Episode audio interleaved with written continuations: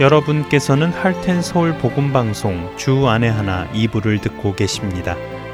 주 안에 하나 2부에는 신앙생활 속에서 생각해 볼 주제들을 나누어 보는 살며 생각하며와 은혜의 설교 그리고 구약 성경에 나오는 이스라엘 왕들의 이야기를 공부해 보는 왕들의 이야기가 준비되어 있습니다. 먼저 살며 생각하며로 이어집니다.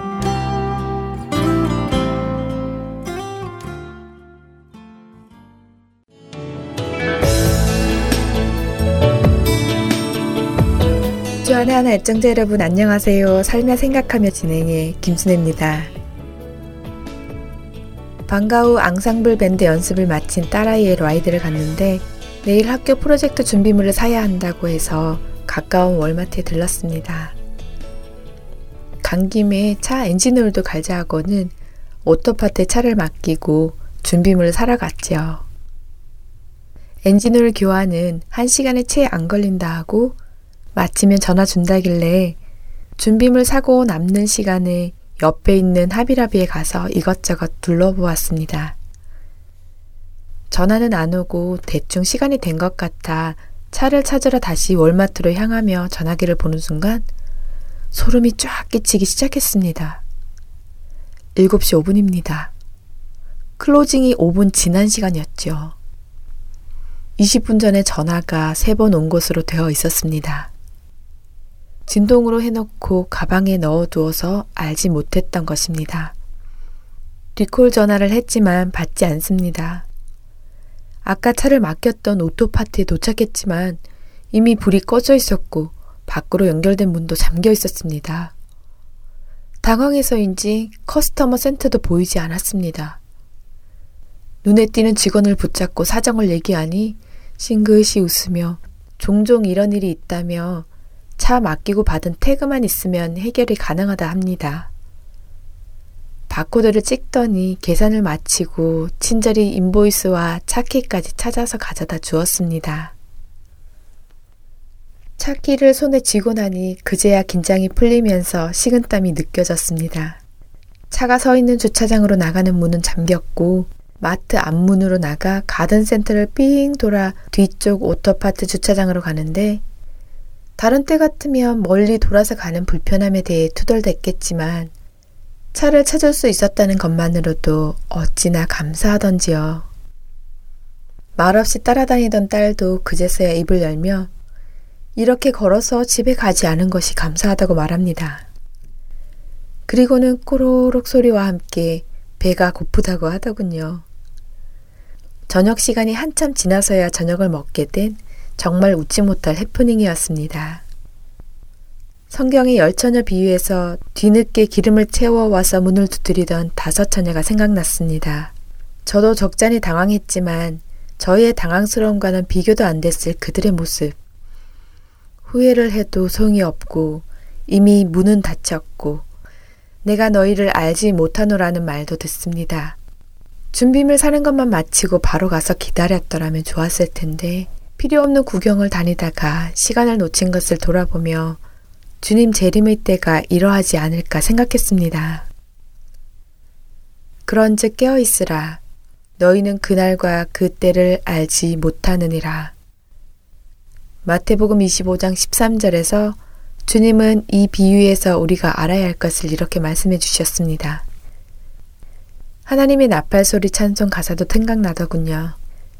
주님 다시 오실 날을 우리 알 수 없으니 항상 기도하고 깨어 있어서 기쁨으로 보좌 앞에 우리 나가 서도록 그때까지 참고 기다리겠네. 정해진 시간을 알고도 전화가 오지 않는다는 이유로 무작정 내가 좋아하는 일만 하고 있었던 아니람.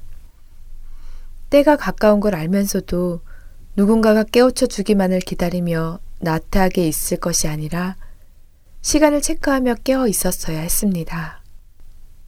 교회에 다니고 예배를 드리고 있으니까 안심하고 주님 오실 때는 목사님이 알려주시겠지가 아닙니다. 끊임없이 주님을 알아가려고 성경을 공부하고 기도를 해야 합니다. 그렇게 주님과 개인적으로 계속해서 교제하고 경험할 때 주님을 진정으로 아는 알미 생깁니다. 진정한 사랑의 관계를 형성하게 되면 또 그만큼 철저하게 준비하게 되어진다는 것입니다. 항상 기도하고 깨어 있어서 주님이 늦게 오신다고 생각되더라도 항상 준비하라는 것입니다. 신랑이 늦게 오니까 여처녀 모두가 잠이 들었었습니다만 기름이 준비되어진 다섯 처녀는 깨어서 신랑을 맞이합니다. 슬기로운 다섯 처녀는 신랑을 잘 알고 있어서 신랑이 늦게 올 수도 있다는 것을 알았을 것이고 그만큼 기름을 더 많이 준비하였을 것입니다. 알미 있으면 예비하게 되고 그 상을 잃지 않을 것입니다. 또 전화가 왔는데도 알지 못했던 제 부주의함을 떠올려 보았습니다. 주님의 안타까운 부름에도 모르고 살고 있는 것은 아닌지 뜨끔했으니까요. 마태복음 24장 40에서 42절은 이렇게 말씀하십니다. 그때 두 사람이 밭에 있음에 한 사람은 데려가고 한 사람은 버려둠을 당할 것이요. 두 여자가 맷돌질을 하고 있음에 한 사람은 데려가고 한 사람은 버려둠을 당할 것이니라. 그러므로 깨어 있으라. 어느 날에 너희 주가 임할는지 너희가 알지 못함이니라. 우리에게 나태해진 믿음 생활은 없는지 돌아보길 원합니다. 데려감을 당하지 못한 밭에 있는 한 사람, 맷돌질하는 한 여인이 되지 않으려면 하나님의 나팔 소리를 들을 깨어있음이 있어야 합니다. 후회하는 다섯 처녀가 되지 않으려면 항상 기름을 준비하고 깨어 있어야 합니다. 예수님이 다시 오실 때의 구원은 누구와도 나눌 수 있는 것이 아닙니다. 내가 준비해야 하지요. 누구에게도 책임을 전가할 수 없습니다. 깨어있지 않고 영원히 죽어가는 것을 알지 못하면 노아의 때에 노아가 방주에 들어가던 날까지 사람들은 먹고 마시고 장가 들고 시집 가고 있으면서 홍수가 나서 그들을 다 멸하기까지 깨닫지 못했던 것과 같은 것입니다. 마태복음 26장 38절에서 주님은 제자들에게 너희는 여기 머물러 나와 함께 깨어 있으라고 하십니다. 우리는 성령의 도우심 아래 깨어 있어야 합니다. 이번 한 주도 겨울잠을 깨는 개구리처럼 영적인 무지와 안일한 태도, 나태한 잠에서 깨어 근신하고 기도하는 저와 애청자 여러분이 되시길 기도합니다.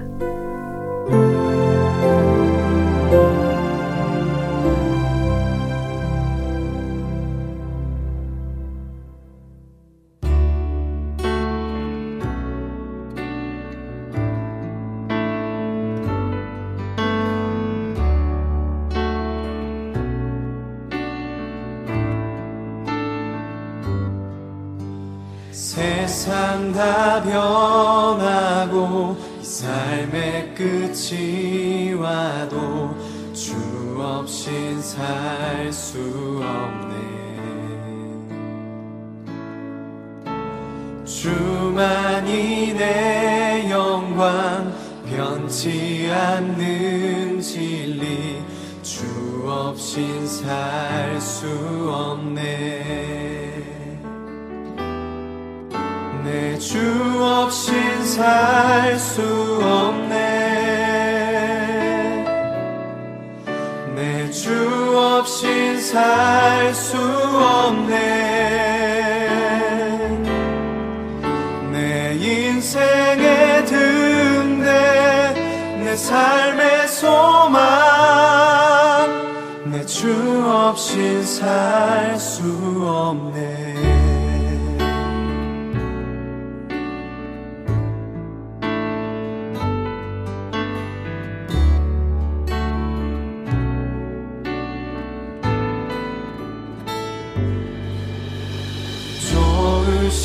아버지 진실하신 친구 주 없인 살 수 없네. 내 소망 내 위로 내 영광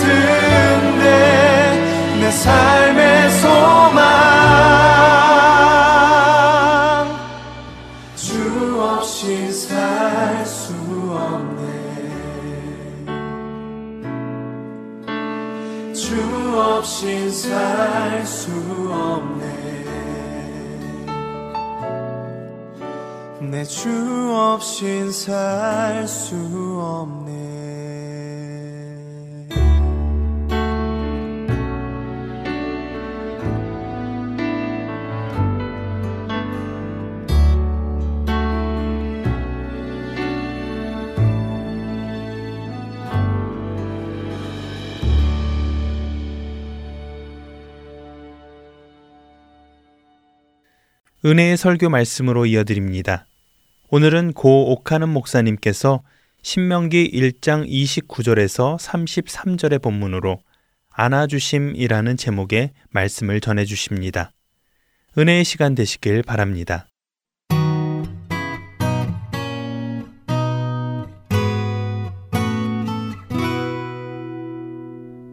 본문의 배경을 보면 아, 이스라엘 백성이 애굽에서 노예로 살다가 해방되고 그 다음에 시내산 광야로 들어온 첫 1년간의 생활을 회고하면서 모세가 지금 이 말씀을 하고 있는 것을 알 수가 있습니다. 1년 동안 광야 생활을 했어요. 그동안 그들이 통과한 광야는 사람이 발을 들여놓아서는 안 되는 죽음의 계곡이었습니다. 19절에 보면은 그 크고 두려운 강렬라는 말이 나오죠. 그 크고 두려운 광야. 그러니까 그 말 속에 얼마나 어마어마한 어, 위험과 공포가 도사리고 있는, 있는가를 우리는 느낄 수가 있습니다. 자연히 그 광야에 들어선 이스라엘 백성들은 필설로 행언하기 어려운 고생을 많이 했습니다. 출애굽기 15장에 가서 보면 물을 구하지 못해서 아우성을 치는 모습을 우리가 봅니다.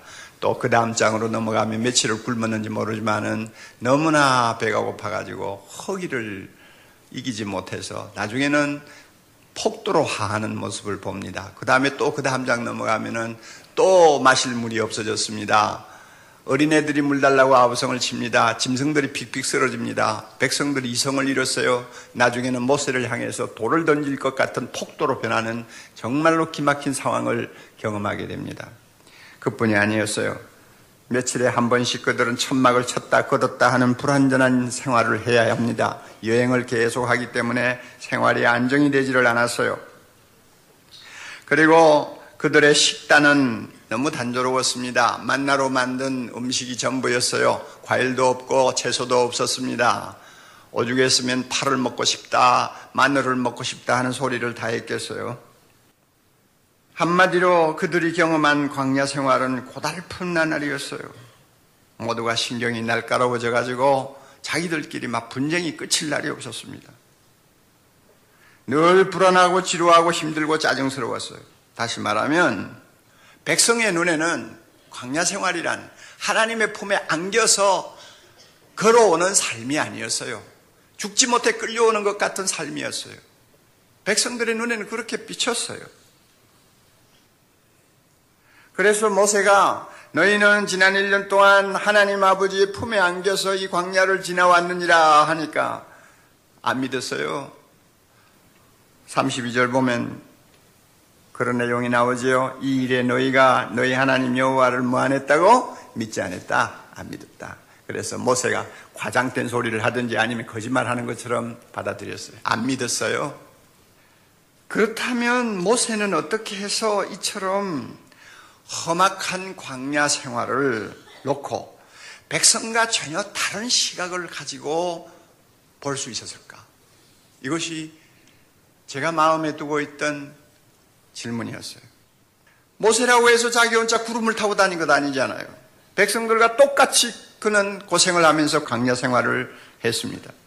어쩌면 백성들보다 더 무거운 짐을 지고 걸어가는 사람이었다고 할 수 있습니다. 80이 넘은 고령에다가 광야에서 수백만의 생사를 책임져야 하는 지도자의 자리는 피를 말리는 일이었다고 우리는 쉽게 생각할 수가 있습니다. 그럼에도 불구하고 그에게는 다른 점이 있었어요. 광야의 여정을 고난의 통로로 보지 아니하고 하나님의 품에 안겨오는 은혜의 통로로 보았다는 것입니다. 보는 게 달라요. 백성은 숨막히는 환경만 쳐다보고 있었지만은 모세는 전능하시고 자비로우신 하나님 아버지에게 눈을 고정하고 광야 생활을 했습니다. 백성은 아래를 쳐다보고 있었지만 모세는 위를 쳐다보고 있었어요. 벌써 백성과 모세는 달랐어요. 따라서 모세는 1년 동안 걸어온 광야의 여정을 돌이켜볼 때 안아주시는 아버지의 품, 안아주시는 아버지의 은혜라는 말을 빼놓고는 지난 1년을 도무지 설명할 수 없다는 것이 그가 느끼는 은혜였고 감정이었어요. 본문을 보면 31절에 아비가 자기 아들을 낳는 것 같이 하면서 여호와께서 너희를 안으사 이런 말씀 나오죠. 이 품에 안고 오셨다는 말씀을 중심으로 해가지고 앞뒤로 세 가지 중요한 사실을 모세가 지적하고 있습니다. 여러분이 잠깐 잠깐 보셔도 돼요. 첫 번째는 뭘 지적하느냐 하면은 30절에 끝에 가서 너희를 위하여 싸우시는 하나님 아버지 너희를 품에 안고 지금까지 광야를 걸어오시면서 너희를 대신해서 싸우신 아버지시다. 그 말이 뭐예요? 광야의 위험에서 보호해 주셨다는 말이에요. 아말렉과 같은 적군이 공격했을 때도 그 전투에서 해를 당하지 않도록 보호해 주셨다는 말씀이요. 보호해 주시는 아버지. 그 다음 절에 넘어와가지고는 자식처럼 안고 뭘 했어요? 끝에 가서 이곳까지 이르게 하신 아버지 하나님. 이곳까지 이르게 하셨다. 그건 뭘 의미합니까? 그 광약길을 걸어오면서 필요한 것을 다 공급해 주신 아버지였다는 이야기입니다. 배고플 때 만나 주셨어요. 목이 타들어갈 때에 반석을 쳐서 물을 내서 신선한 생수를 마시게 하셨어요.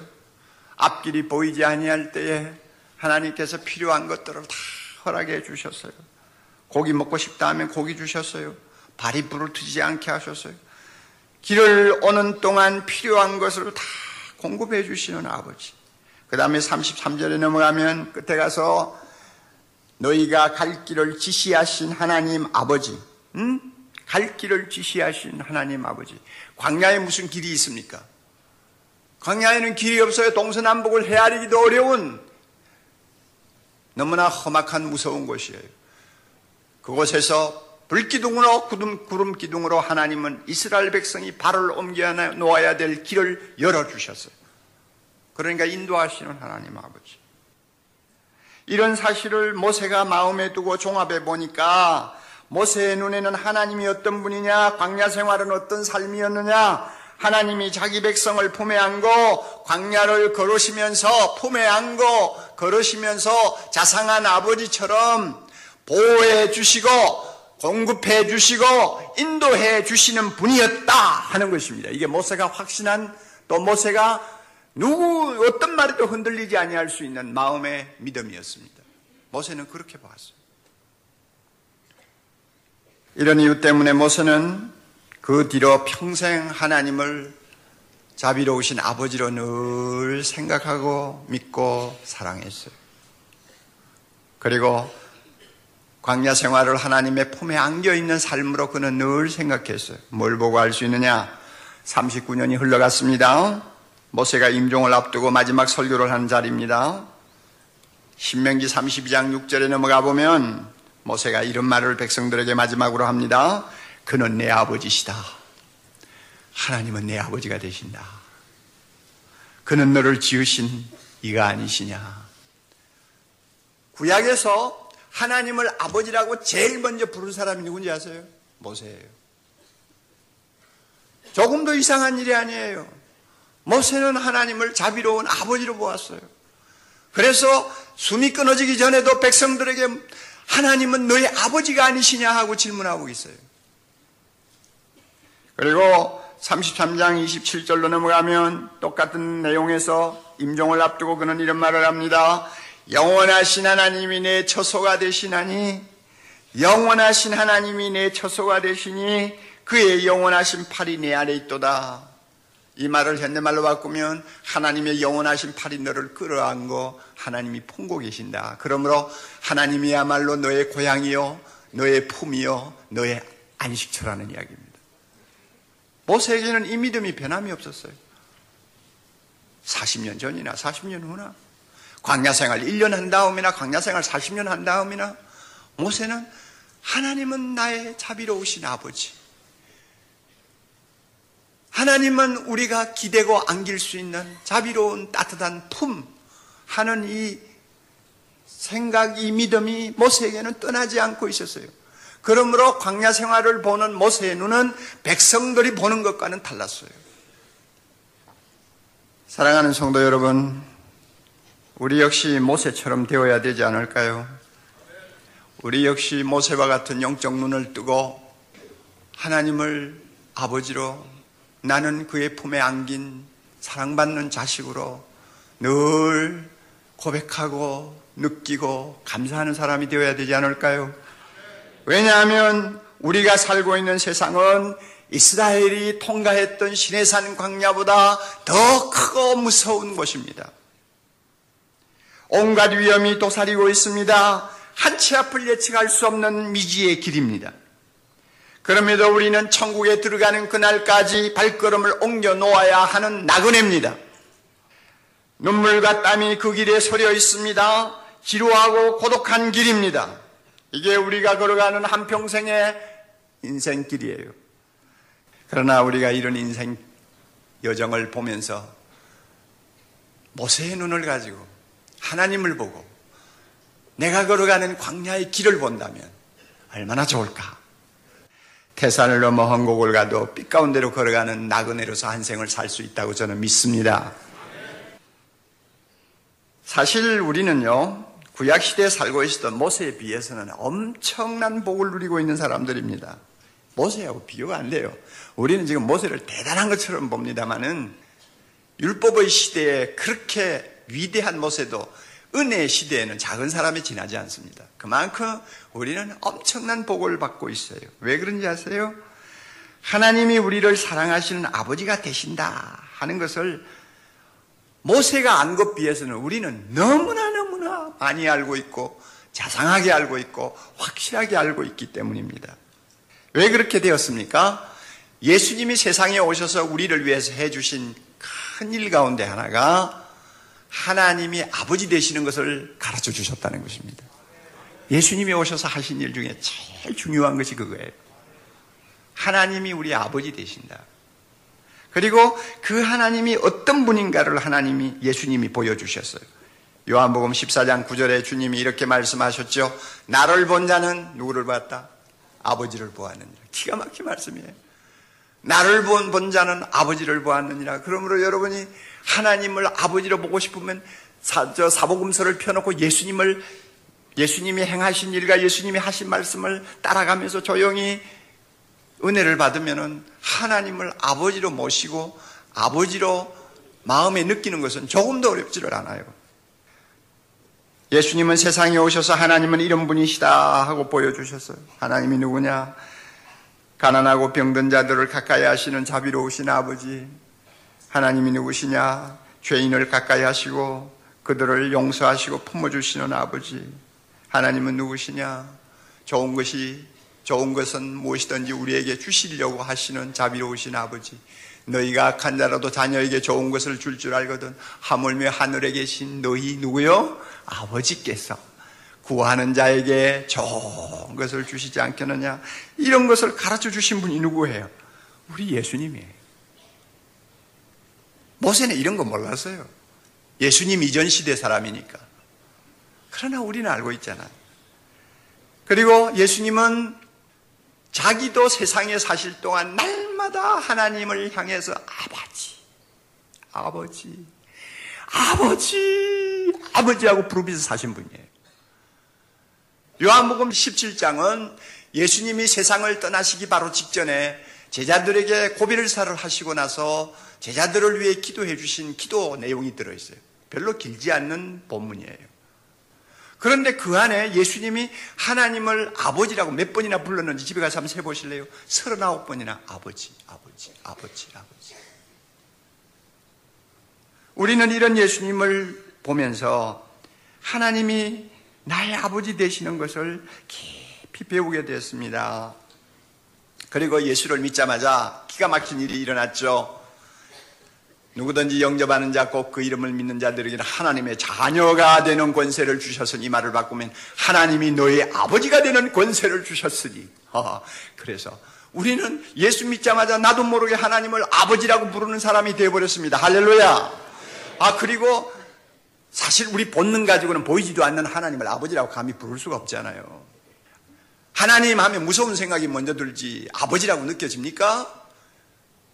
하나님 하면 무서운 분이지 어떻게 내 같은 더러운 놈이 하나님, 하나님을 아버지라 불러요 감히 이스라엘 백성의 심정하고 똑같아요 그런데 이런 무서워하는 이런 본능을 제거해 주시기 위해서 하나님은 성령을 우리에게 주시고 성령이 우리 안에 거하심으로 시도 때도 없이 하나님을 향해서 아빠, 아빠, 아버지하고 부르도록 만들어 주셨어요.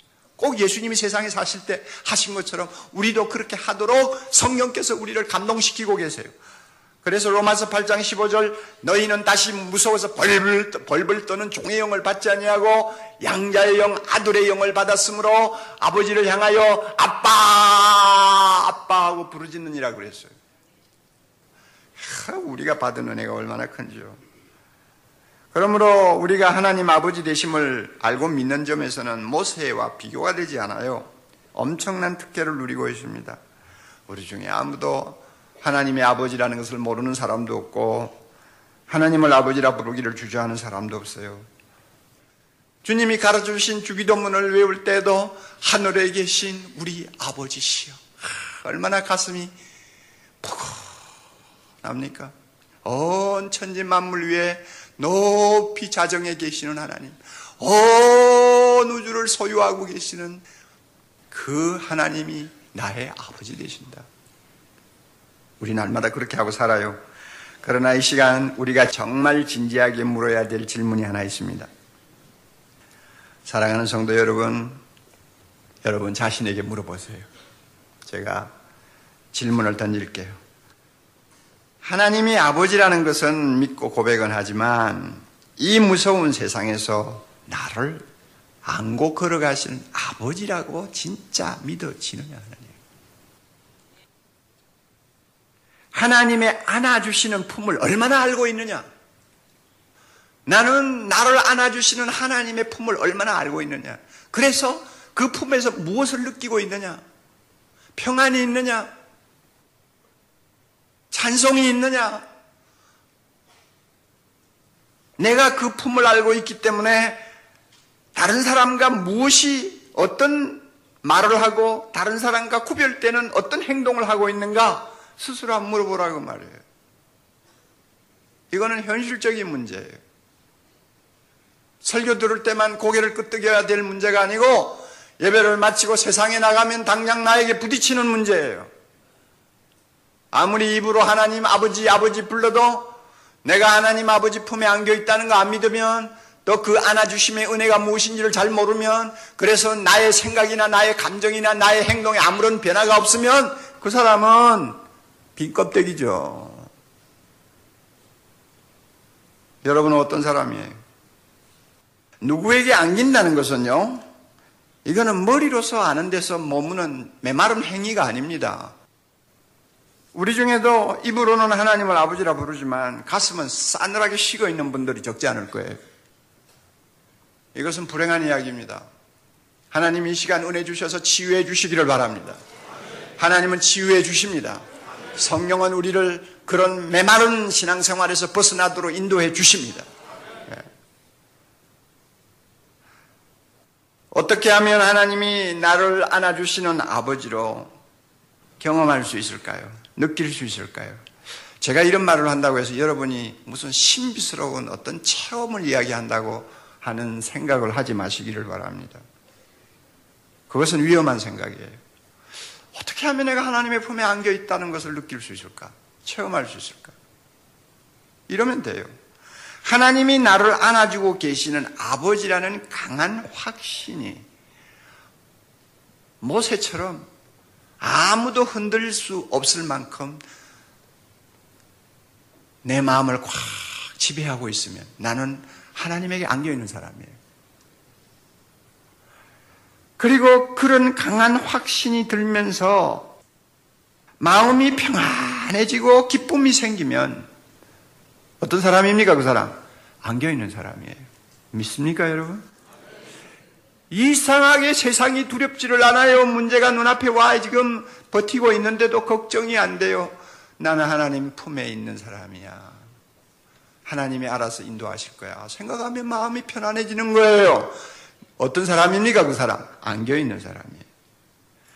하나님을 아버지 하고 부르면 나도 모르게 가슴이 촉촉이 젖어드는 행복이 있어요. 안겨 있는 사람. 나에게 이런 것, 이런 감정이 있고, 이런 감동이 있고, 이런 은혜가 있는가 한번 물어보시라 그 말이에요.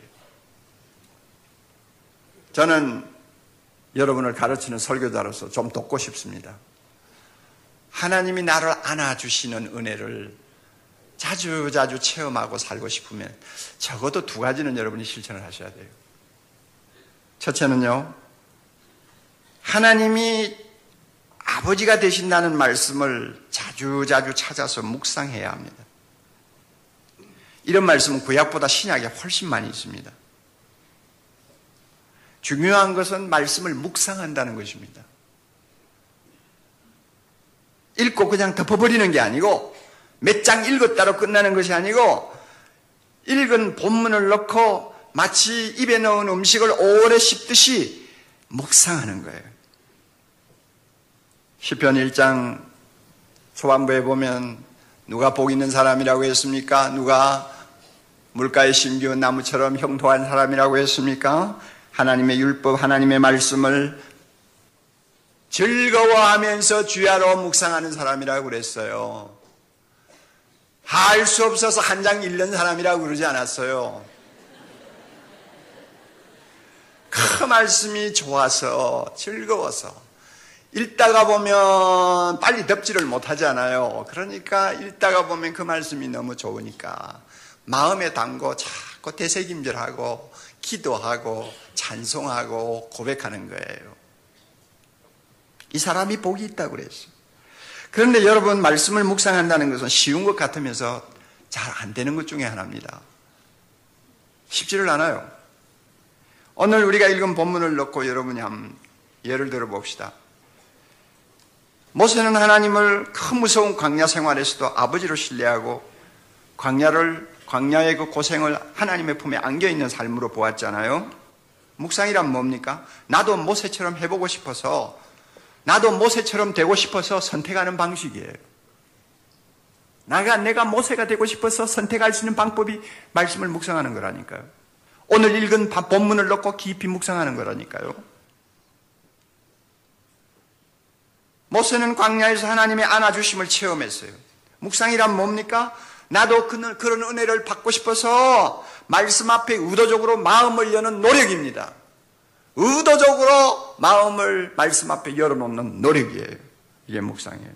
한마디로 요약하면 말씀 속에 있는 모세의 자리에 나를 갖다 놓고 생각하고 고백하고 기도하는 것이 묵상입니다. 이런 묵상을 통해서 나는 오늘의 모세가 되는 것입니다. 내가 모세가 되는 거예요. 그래서 나도 모세처럼 보게 돼요. 나도 모세처럼 느끼게 돼요. 나도 모세처럼 행복한 사람이 되는 것입니다. 이게 묵상이에요. 내가 시내산 광야에 그때 있었다면 내가 목이 마를 때 백성처럼 했을까? 아니면 모세처럼 반응했을까? 모세처럼 되어야지. 모세에게 다른 점이 뭐였을까? 백성들은 문제만 보고 아우성쳤지만 모세는 신실하신 하나님을 아버지로 보았어. 나도 그렇게 해야지. 나는 지금 병을 앓고 있으면서 나는 백성처럼 반응하는 사람인가 아니면 모세처럼 반응하는 사람인가? 모세처럼 되어야지. 내가 아파도 나는 하나님 품에 안겨 있는 사람이야. 내가 가난해도 하나님의 품에 안겨 있는 사람이야. 내 비록 직장을 구하지 못하고 눈앞이 캄캄하지만은 나는 하나님의 품에 안겨서 광야를 가는 사람이야. 나는 모세야. 나는 모세야. 그러므로 하나님이 모세를 한평생 지켜주시고 광야에서 승리하게 하신 것처럼 나의 인생도 승리하게 해주실 거야. 내 영혼아 담대해. 너는 하나님의 품에 있는 사랑받는 자녀야. 두려워하지 마. 오늘도 하나님 아버지를 바라보고 힘차게 발걸음을 내디뎌.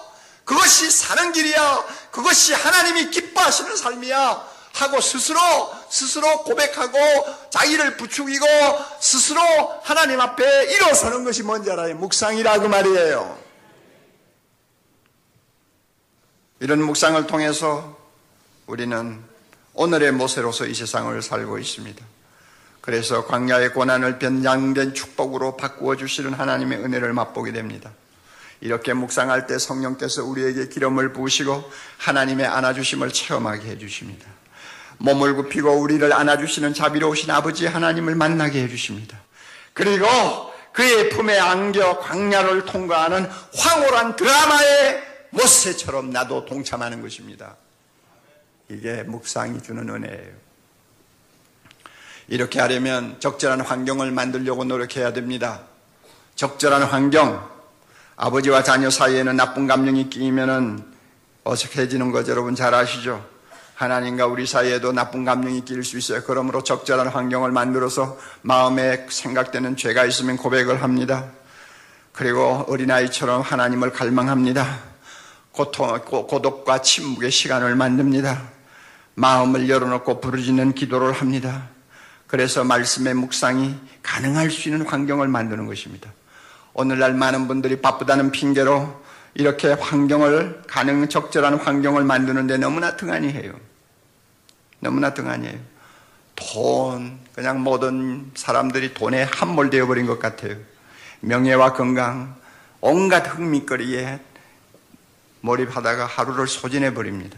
텔레비나 신문에 매달려서 하루 종일 돌아치다가 나중에는 시간을 다 내보내고 낭비하고 맙니다.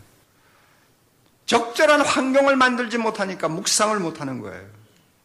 이런 사람은 교회를 다녀도 머리는 하나님 아버지지만 마음은 아버지가 아니에요. 여러분이 이런 메마른 사람 되지 마세요. 손해는 내가 보니까요.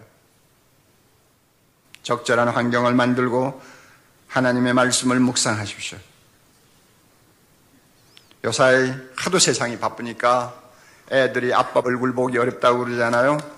어떤 통계를 보니까 이거는 미국입니다만은 아빠가 하루에 자기 아이들하고 마주 앉아서 말을 나누는 시간이 10분도 안 된다고 그래요. 그러니까 점점 더 서먹서먹해지지요. 하나님과 우리 관계도 마찬가지예요. 적절한 환경을 만들어서 하나님의 말씀을 묵상하면서 하나님을 아버지라고 부를 수 있는 은혜를 자주자주 체험해야 되는데 바쁘다는 핑계로 그런 시간을 만들지 않으니까 묵상을 못하죠. 묵상 못하니까 점점 두 사이가 써먹써먹해질 수밖에 없잖아요. 여러분 부탁합니다. 10분, 하루 10분이라도 좋습니다. 아니 20분이면 더 좋습니다. 적절한 환경을 만드세요. 그리고 말씀 앞에서 하나님을 만나세요. 그의 품이 어떤 것인가를 여러분이 경험하세요. 또 한 가지 가르쳐 드립니다. 하나님 아버지의 품이 안겨 있는 자녀처럼 행동해야 합니다. 여러분 여기서 마치 뭐처럼 행동한다는 말을 마음에 기억하세요. 뭐처럼 행동하는 것. 하나님의 품에 안겨 있는 자녀가 되고 싶으면 안겨있는 자처럼 자식처럼 행동해라 그 이야기예요. 이거 중요합니다. 마치 뭐처럼 행동하라 이것은 신앙생활에도 통하는 중요한 원리입니다. 아주 중요한 원리입니다. 여러분 믿는다는 것을 우리가 말을 바꾸면 어떻게 표현할 수 있습니까? 마치 그렇게 될 줄을 알고 행동하는 것이 믿는 겁니다. 마가복음 11장 24절 주님이 이런 말씀하셨죠. 무엇이든지 기도하고 구하는 것은 받은 줄로 믿으라. 그리하면 그대로 되리라고 그랬죠? 그러면 자, 하나님 앞에 간절히 구했습니다. 그 다음에 눈 뜨고 어떻게 해야 합니까? 눈 뜨고 어떻게 해야 돼요? 내 구한 것을 받은 자처럼 믿고 행동하는 거예요. 믿음은 행동이에요. 하나님의 품에 안긴 자녀처럼 믿고 행동하면 그것이 무엇인지를 알게 됩니다. 그러나 행동 안 하면 모르고 끝나요. 오늘 제가 두 가지를 말씀드렸습니다. 우리가 모세처럼 하나님 아버지의 품에 안겨 강야 같은 세상을 살고 싶으면 적절한 환경을 만들고 하나님의 아버지 되시는 말씀을 내놓고 묵상하라고 했습니다. 꼭 기억하세요. 그 다음에 또 하나 뭡니까? 하나님의 품에 안긴 자녀처럼 믿고 뭐 하라고 했어요? 행동하라고 그랬어요. 그러면 험한 세상에서 우리를 보호하시고 공급하시고 인도하시는 전능하신 하나님, 자비로우신 하나님 아버지의 품을 자주 자주 경험하면서 살 수 있을 것입니다.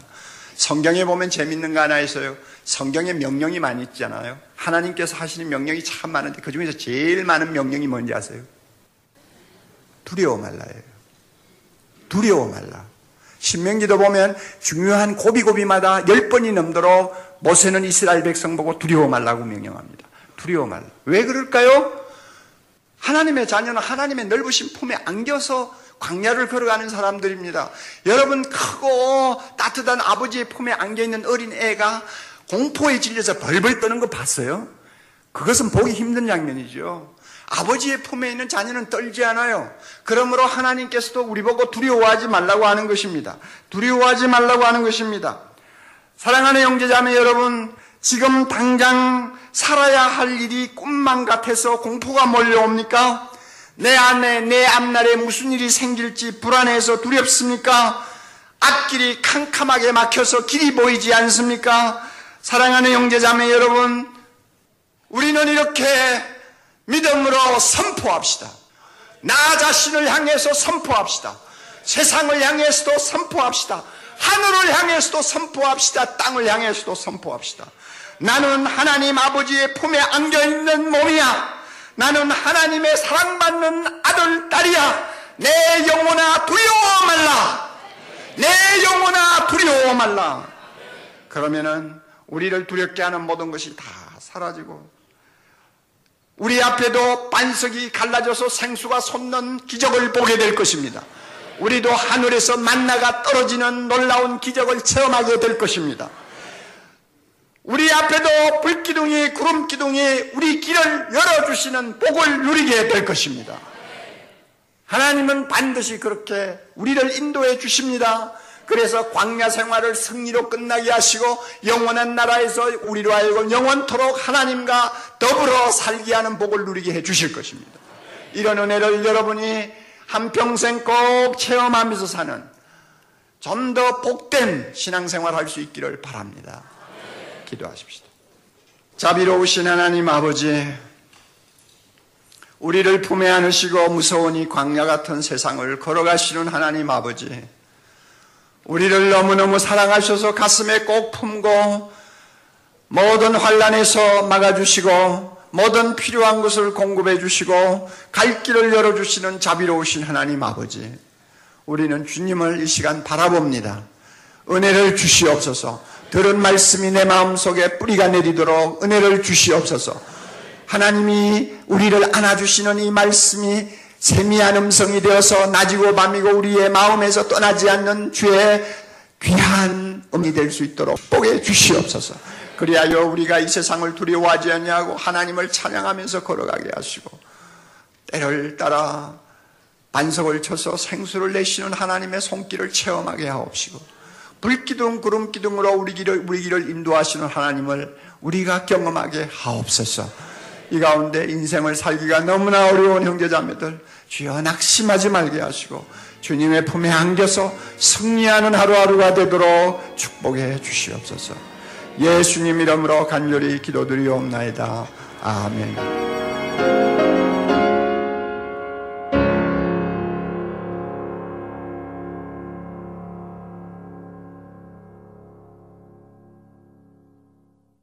나의 기쁨 나의 소망 되시며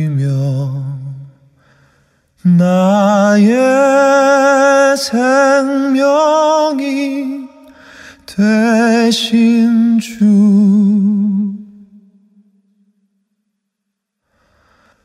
밤낮 불러서 찬송을 드려도 늘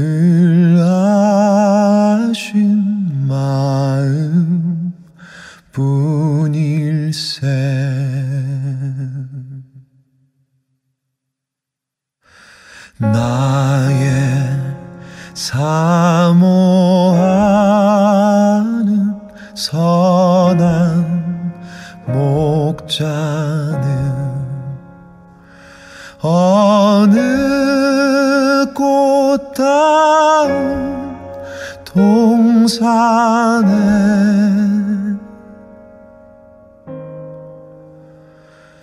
양의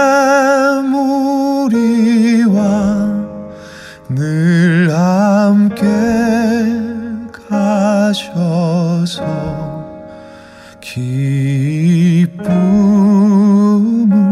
함께 하실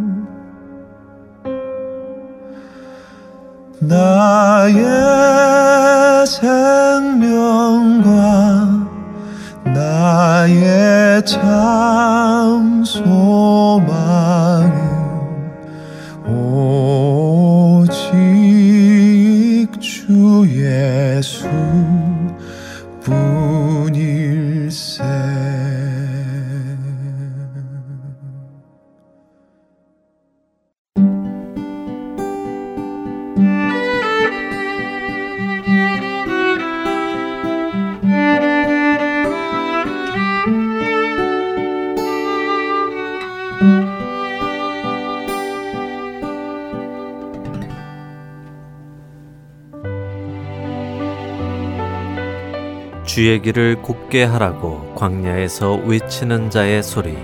할텐서울 복음 선교회에서는 주의 길을 굳게 하는 이 사역에 함께 동참하실 분을 찾고 있습니다. 봉사로, 기도로, 후원으로 예수님을 전하고 생명을 구하는 일에 동참하실 분들은 전화번호 602-866-8999로 연락 주시기 바랍니다.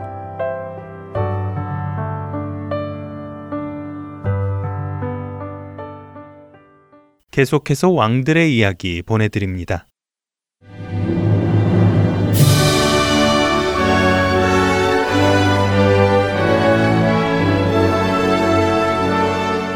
하트앤서울 복음방송 애청자 여러분 안녕하세요. 왕들의 이야기 진행의 김민석입니다.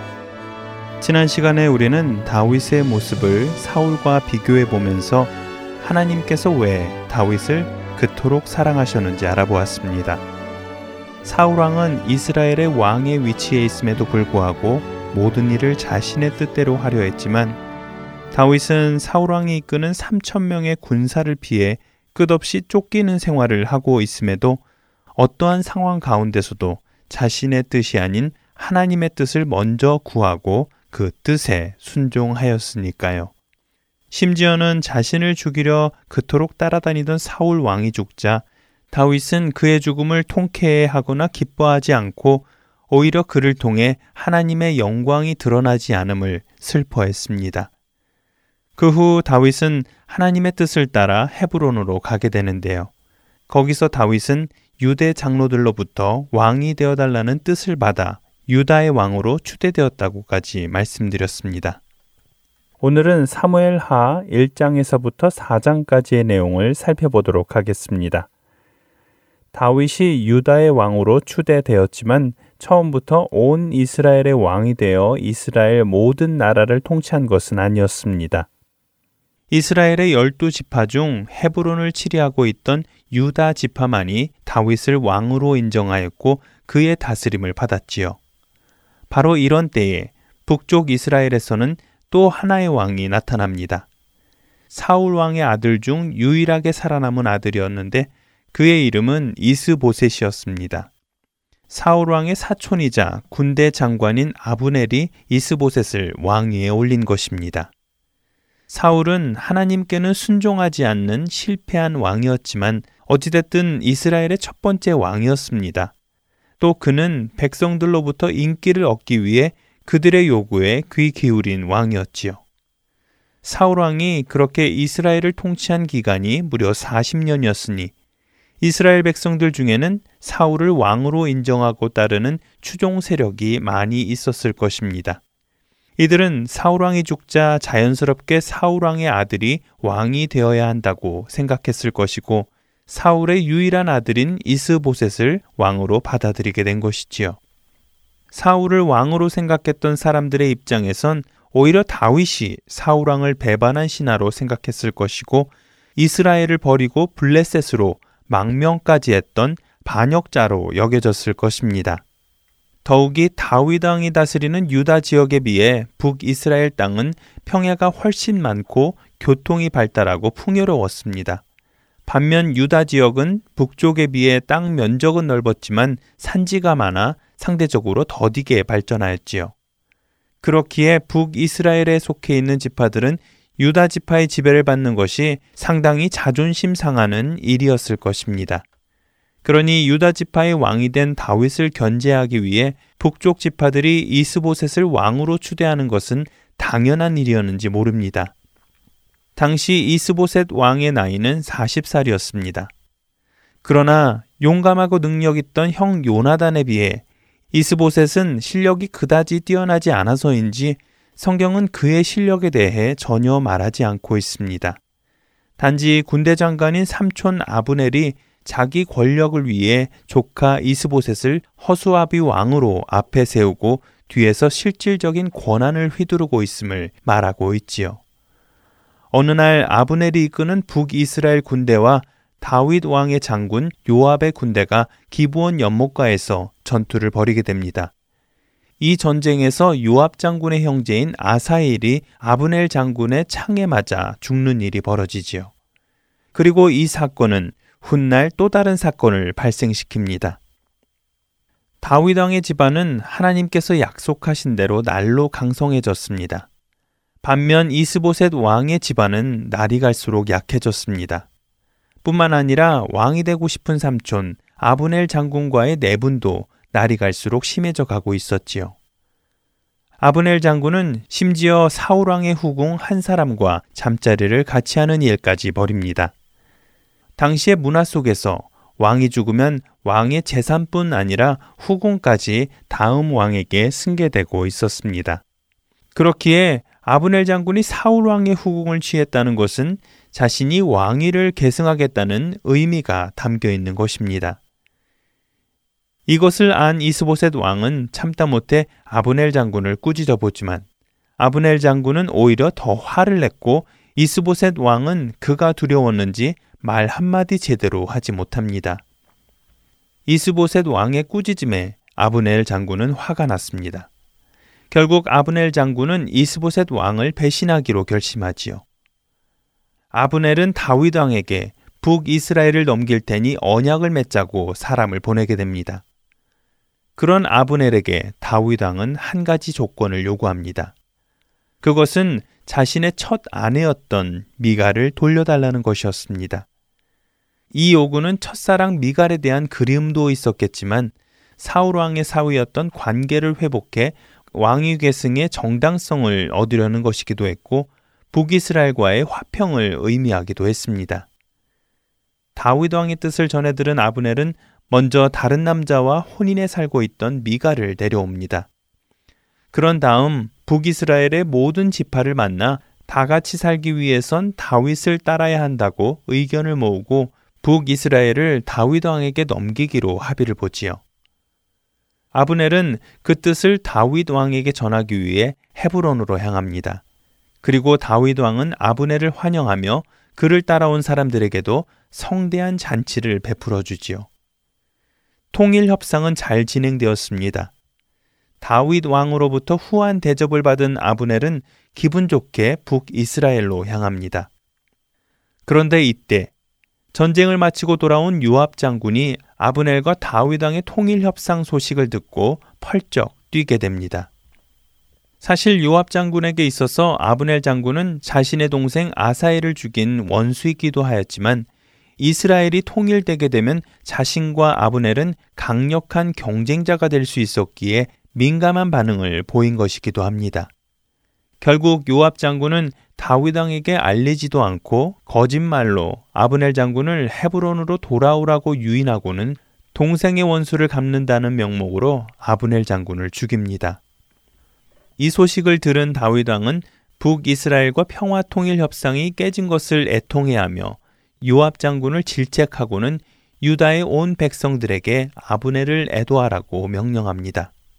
그리고는 자신도 아브넬 장군의 상여를 직접 따라가며 슬피 울었고 온 백성과 함께 아브넬의 장례를 치른 뒤 그의 무덤 앞에서 죽음을 애도하며 조각까지 지어 부르지요. 심지어 다윗 왕은 그의 죽음을 애도하기 위해 금식까지 하는데요. 이러한 다윗의 진심 어린 애도는 이스라엘의 온 백성에게 아브넬의 죽음이 다윗 왕과는 무관하다는 것을 확신시켜 주었고 이 일로 인해 백성들은 다윗 왕을 좋게 여기게 됩니다. 반면 아브넬이 헤브론에서 죽었다는 소식을 들은 북이스라엘의 이스보셋 왕과 백성들은 걱정과 불안에 사로잡히게 됩니다. 그리고 이러한 혼돈 가운데 과거 사울왕의 군 지휘관 바하나와 레갑은 음모를 꾸밉니다. 바로 이스보셋 왕을 죽여 그의 머리를 다윗에게 바치고 권력을 얻는 것이었지요. 그들의 음모는 성공했습니다. 그들이 이스보셋 왕의 집에 이르렀을 때 그는 마침 침상에서 낮잠을 자고 있었습니다. 그래서 이들은 그때를 노려 그의 침상에 몰래 들어가 그를 죽였고 그의 머리를 베어 밤새도록 남쪽으로 내려와 헤브론에 있는 다윗 왕을 찾습니다. 하지만 왕을 함부로 죽인 그들을 다윗이 반갑게 맞을 리 없었습니다. 과거 자신을 죽이려 쫓아다니던 사울왕의 왕관과 팔찌를 가지고 와서 자신이 사울왕을 죽였다고 거짓말했던 아말렉 청년도 다윗이 가만두지 않았는데 심지어 자신들이 섬기던 왕을 죽인 바하나와 레갑을 다윗 왕이 살려둘 리 없었지요. 다윗 왕은 이 둘을 심판하고 그들이 가지고 온 이스보셋 왕의 머리는 예의를 갖추어 아브넬이 묻혀 있는 무덤에 함께 장사를 치러 줍니다. 이 모든 일들을 보면 하나님께서는 하나님의 약속과 계획을 정확하게 이루시는 분이심을 알 수 있습니다. 다윗을 이스라엘 전체의 왕으로 세우시는 과정에서 다윗을 대적하는 모든 자들을 하나님께서 직접 치리하신 것을 보면 알 수 있지요. 이렇게 다윗을 대적하는 북이스라엘의 모든 대적자들이 사라지자 북이스라엘의 모든 지파는 다윗 왕이 있는 헤브론으로 찾아와 왕이 되어 달라는 요청을 합니다. 이렇게 하여 다윗 왕은 유다 지파의 왕이 된 지 7년 6개월 만에 이스라엘의 모든 장로들과 백성들 앞에서 기름 부음을 받고 이스라엘 전체의 왕이 됩니다. 오랜 세월, 고통스러운 세월 가운데서도 하나님의 뜻에 순종하며 인내로 때를 기다리던 다윗에게 하나님께서는 전쟁으로 이스라엘을 통합하는 것이 아닌 자연스럽게 열두 지파가 하나로 통합하고 남북으로 나뉘었던 이스라엘이 하나로 통일되는 것을 허락하십니다. 왕들의 이야기 다음 시간에 뵙겠습니다. 안녕히 계세요.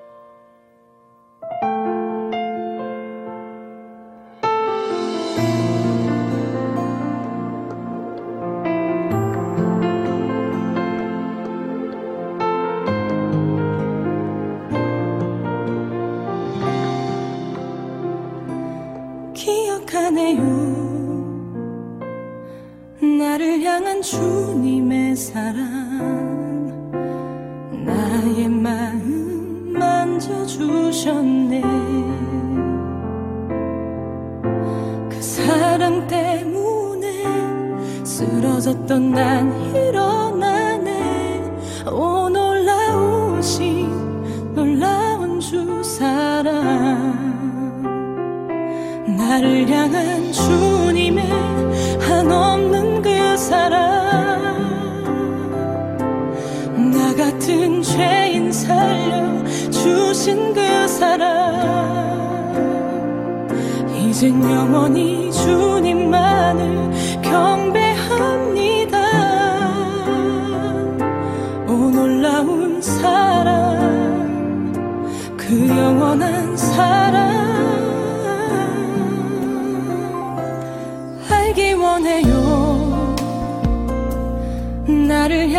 주님의 마음 그 마음으